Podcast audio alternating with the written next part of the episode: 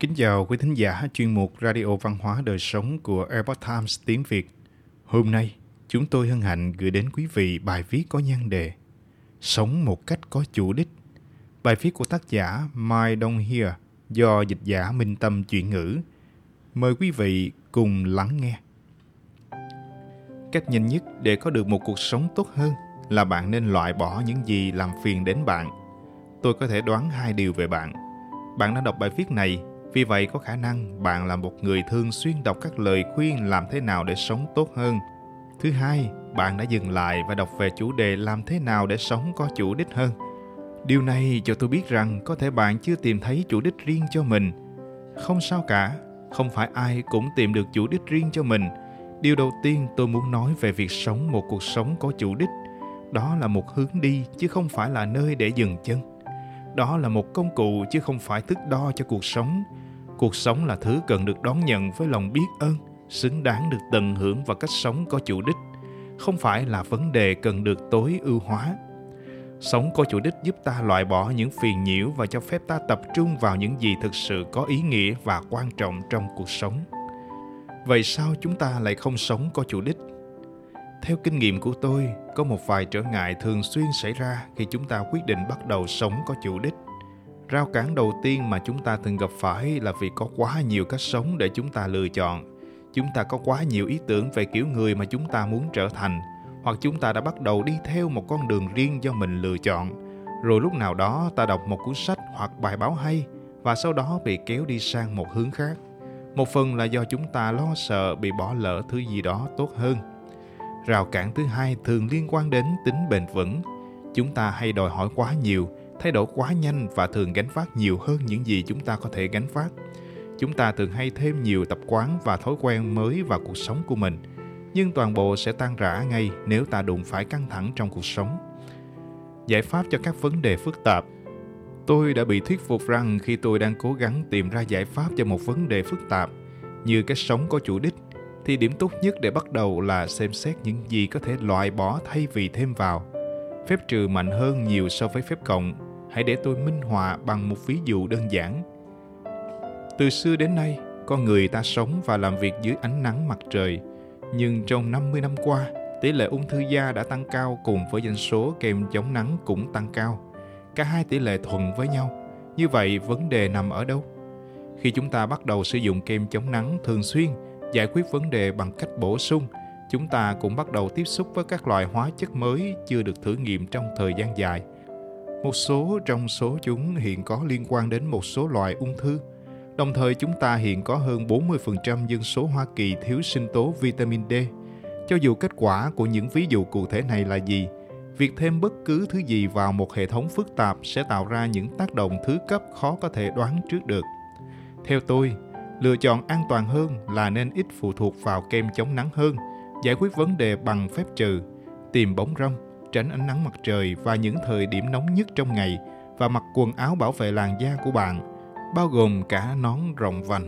Ngoài ra, đừng dành cả tuần ở trong nhà và sau đó là dành cả cuối tuần để tắm nắng ở bãi biển.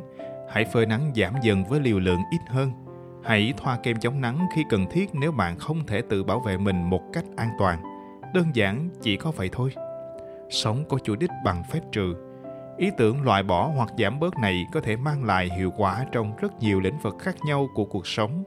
Nó rất giống với khái niệm cắt tỉa một bụi cây hoặc một cái cây để làm cho cây khỏe mạnh và đâm nhiều chồi mới. Mặc dù bạn có thể bị cám dỗ để thực hiện một loạt các thay đổi hoặc bổ sung trong cuộc sống của mình, nhưng bí quyết thực sự là sự tập trung.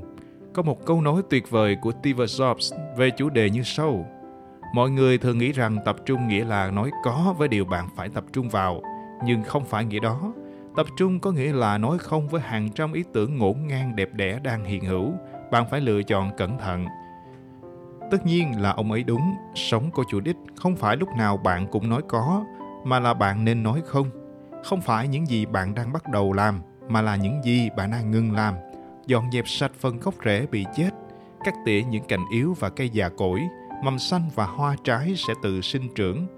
Khi bạn tập trung vào việc loại bỏ, giả sử như những điều phiền nhiễu lớn nhất hoặc thói quen tồi tệ nhất của bạn, bạn sẽ không bị xa lầy vào một biển cả với nhiều khả năng kích hoạt hoặc một danh sách dài với các kỹ thuật tự trợ giúp mới để bạn thử. Bạn cũng không bị choáng ngợp khi làm quá nhiều việc và thay đổi quá nhanh.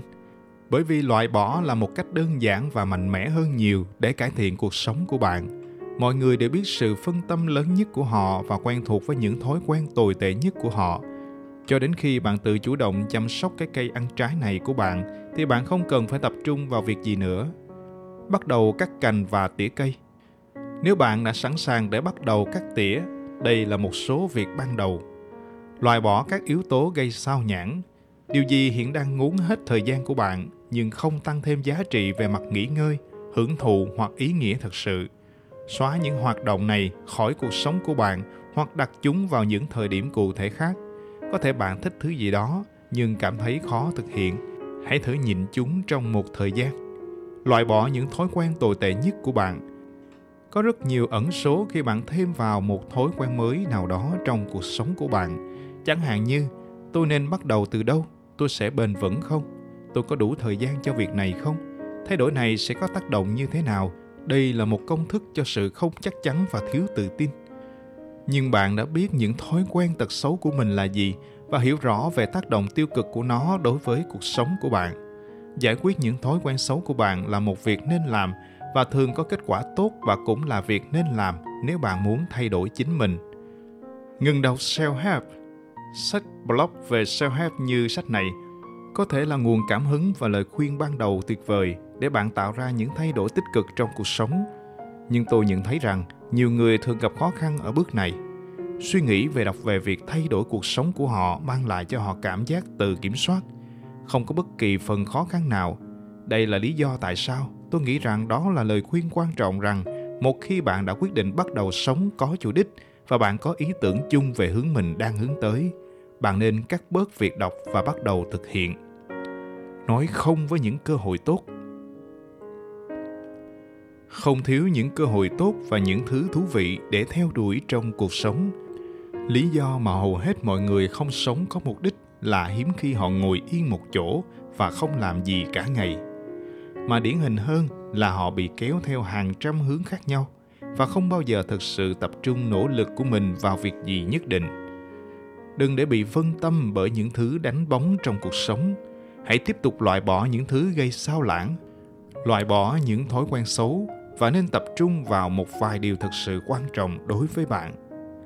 Thực hiện các ý tưởng đơn giản một cách nghiêm túc. Nếu bạn muốn bắt đầu sống có chủ đích, bạn cần phải từ bỏ ý nghĩ rằng có một công thức kỳ diệu nào đó mà bạn chưa khám phá ra. Bí mật là thực hiện những ý tưởng đơn giản một cách nghiêm túc. Bạn không cần phải bắt đầu bằng cách thêm bất cứ thứ gì vào cuộc sống của mình việc trước tiên là nên loại bỏ bớt bạn không cần thêm thông tin chỉ cần bắt đầu làm